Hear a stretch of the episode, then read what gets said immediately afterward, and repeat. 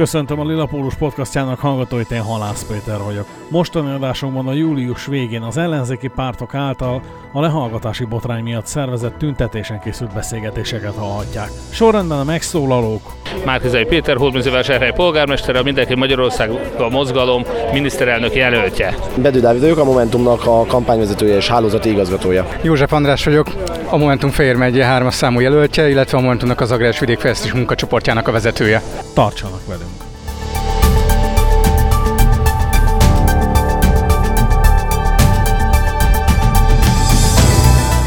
Itt vagyunk a Lendvai utcában, az ellenzék által szervezett tüntetés végén. Nagyon sokan voltunk itt nyári meleg ellenére is. Mi az üzenete a mai estének? Én azt gondolom, hogy az ellenzéki összefogás ma is megnyilvánult, a leghatásosabb beszédek teljesen felelkesítették az itt lévőket. Én úgy gondolom, hogy mindannyian kötelezettséget vállaltunk arra, hogy ennek véget vetünk. Nem tűrjük, hogy 30 év után ismét lehallgassák a tisztességes, becsületes, ártatlan magyar polgárokat. Nem tűrjük, hogy a kormány a saját polgárai ellen vesse be az izraeli kém fegyvert, amit minden más államban például terroristák ellen vetnek be. Olyan embereket figyeltek meg, akik nem terroristák, nem is politikusok, hanem mondjuk újságírók sokszor. Mit tehetünk mi, emberek, átlag emberek, azért, hogy ne hallgassanak le minket? Hát nem tudok, nincs jobb ötletem, mint le kell váltani ezt a kormányt. Bármi áron, minél hamarabb. A Mindenki Magyarország a mozgalomnak mi az üzenete, mit tud tenni azért, hogy ez megvalósuljon 2022-ben? Hát az első üzenetünk ugye bár az összefogás volt, ezek után, tehát 2018-ban ezért jöttünk létre, hogy a vásárhelyi modellt vezessük be minél több helyen. Előbb az önkormányzati választáson, utána most a 2022-es országgyűlési választáson. Az összefogás mellett természetesen további célok és feladataink is vannak. Ilyen a 106 előválasztás volt, amit szintén a Mindenki Magyarország a mozgalom tűzött először az ászlajára, és érte el sorba egyesével meggyőzve a pártokat. Sajnos nagyon sok olyan javaslatunk is volt, amelyek még nem mentek át a hat pártnak a szűrőjén, de tudjuk a receptet, ismerjük, nem csak Hódmezővásárhelyen, azóta számos más városban is bemutattuk. Nagyon sok esetben például egy független civil jelölt mögé. Még azok is be tudnak állni, akik eddig a Fideszre szavaztak, vagy bizonytalanok, és eddig távol maradtak. Mi ezt Hódmezővásárhelyen megtapasztaltuk, és személyesen is garantálom azt, hogy ez a recept Orbán Viktor leváltására. Azt láttuk a mai napon is, hogy a délelőtt ülésezett volna a Nemzetbiztonsági Bizottság. Határozatkételen volt, nem mentek el a fideszes képviselők. Mi lehet a következő lépés még az előválasztáson túl, amit megtehet az ellenzék?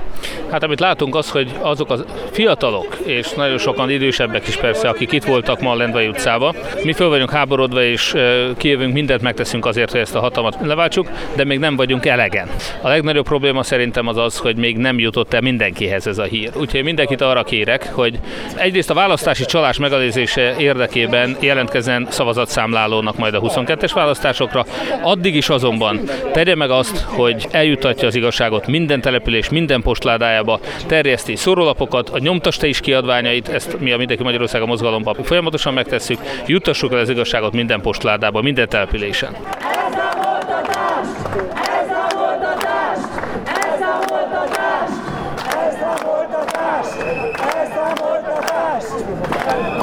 Itt vagyunk most a Lendvai utcában, most ért véget a tüntetés, amit ugye a Pegazus botrány miatt szervezett nem csak a Momentum, hanem gyakorlatilag a teljes ellenzéki összefogás. Első mérlegnek mit vonnál meg? Én azt gondolom, hogy főleg ahhoz képest, hogy milyen kevés idő állt rendelkezésre a megszervezésre, és milyen spontán kellett összehozni, ráadásul a nyár kellős közepén, szerintem nagyon szép létszámban eljöttek az emberek, közel 2000 ember jött el ide a Lendvai utcához, végigvonultunk, hogy a terrorházától, szóval abszolút egy pozitív élményként éltem meg ezt a tüntetést. Mit lehet mondani, hogy mi volt a fő üzenete a mostani tüntetésnek?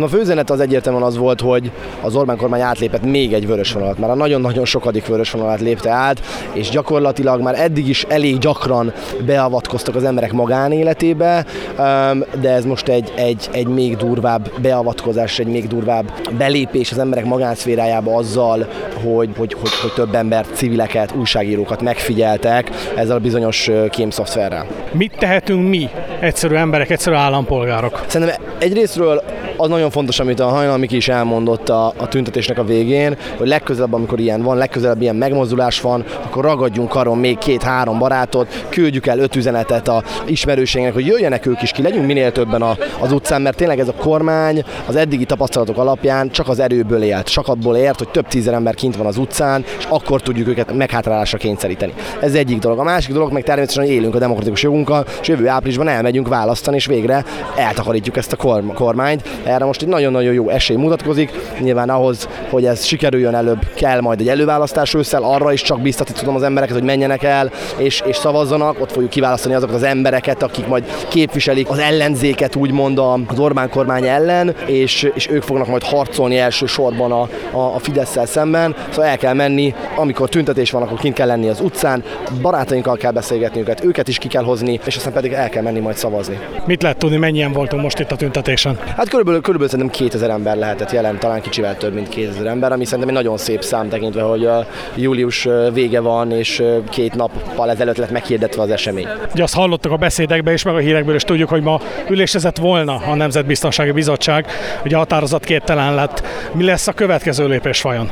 Ez egy nagyon jó kérdés. Szerintem legközelebb az szeptemberben lesz majd ilyen nemzeti biztonsági ülés, de én nagyon-nagyon meg lennék lepődve, hogyha, hogyha arra esetleg elmenne a Fidesz. Azért általában az ő politikájuk azért azt tükrözi, hogy, hogy, hogy kerülik az ilyenfajta konfliktusokat, ami megint csak felér egy beismerő vallomással, hogy nem mennek el és nem mondják el a valós szituációt, nem hozzák nyilvánosságra, megint látjuk a transzparencia teljes hiányát, hanem egyszerűen csak távol maradnak az ilyen kérdésektől, és, és nyomják a saját narratívájukat, a saját kérdéseikkel, ami teljesen más természetesen, ahogy láthatjuk a jelenlegi népszavazási kezdeményezésükkel is. A Momentum az ugye jelenleg nem parlamenti párt. Milyen eszközei vannak a Momentumnak mégis? Az utcára vonulás leginkább. Mi mindig is egy, mi egy mozgalomként kezdtük, mi azzal kezdtünk, hogy kint voltunk a, a, a, a fagyban, és aláírásokat gyűjtöttünk, és, és ezt fogjuk folytatni a következő egy évben, és utána áprilisban minden bizonyal a Momentum is egy parlamenti párt lesz, és ott viszont már akkor azokkal az eszközökkel fogunk élni, de addig az utcán leszünk és beszélgetünk az emberekkel.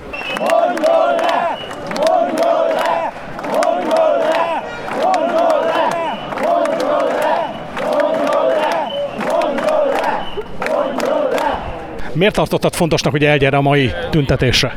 Egyrésztről a korrupcióval le kell számolni, másrésztről ugye a lehallgatásokat azok ellen az emberek ellen kell irányítani, akik az országra, a benne lakókra veszélyt jelentenek.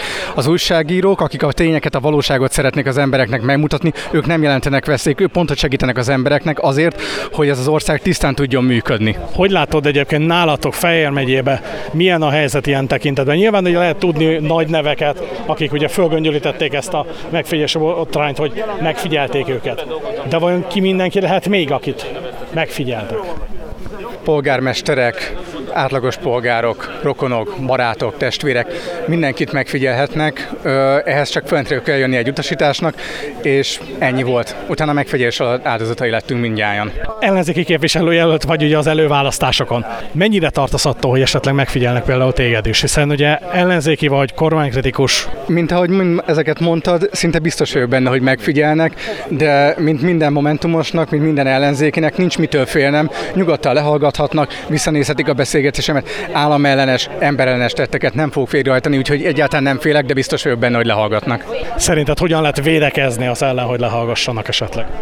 Csak és kizárólag kormányváltással lehet ezzel védekezni, minden másra ott a mikro, meg egyebek, tehát lehet persze vicceseket mondani, de tényleg a 22-es kormányváltás az egyik legfontosabb dolog, ami most következik az ország életében. Momentumnak most milyen eszközei vannak arra, hogy elérje ezt a kormányváltást? Kiváló jelöltjeink vannak, kiváló stábunk van, emellett kiváló külső és belső szakértőkkel rendelkezünk. Úgy gondolom ezeknek mind elégnek kell lennie, illetve ugye megvannak az önkormányzati képviselőink, az LP képviselőink, polgármestereink, mindenki ott van, aki bebizonyította az elmúlt években, hogy a Momentum igenis egy alkalmas egy kormány vezetésére, a Momentum alkalmas arra, hogy szakpolitikailag ellássa a feladatokat. Én úgy gondolom, hogy ezek az emberek, akik az elmúlt években a Covid alatt helytálltak, és ott voltak a mindennapokban, ők a garancia, a valódi garancia arra, hogy a Momentum igenis egy kormányzó képes párt már most egy picit az előválasztásról hadd kérdezek, csak én villámkérdés jelleggel. Nálatok mi a helyzet a választókörzetetben? Ki kellene indulsz majd? Jelenleg egy DK-s, egy mindenki Magyarországos jelölt ellen indulok.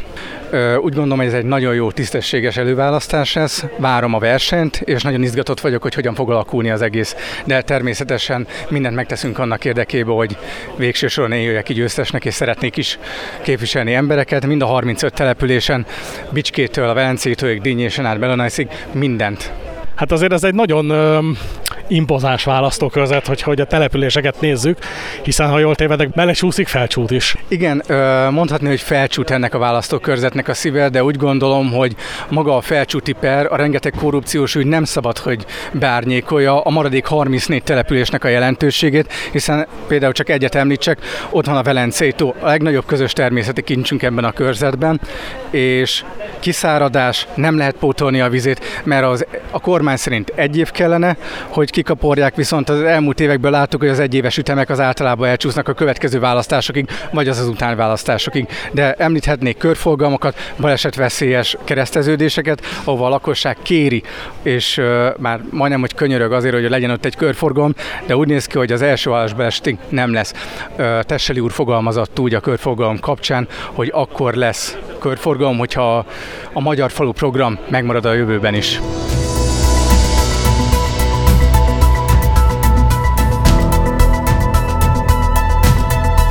Kedves hallgatóink, a Lilla Pólus podcastjának mai adása az ellenzéki pártok által a lehallgatási botrány miatt szervezett tüntetésen készült beszélgetésekkel volt megtöltve. Köszönöm a figyelmet a szerkesztő, Halász Péter. Rövidesen jövünk egy újabb adással. Viszont hallásra!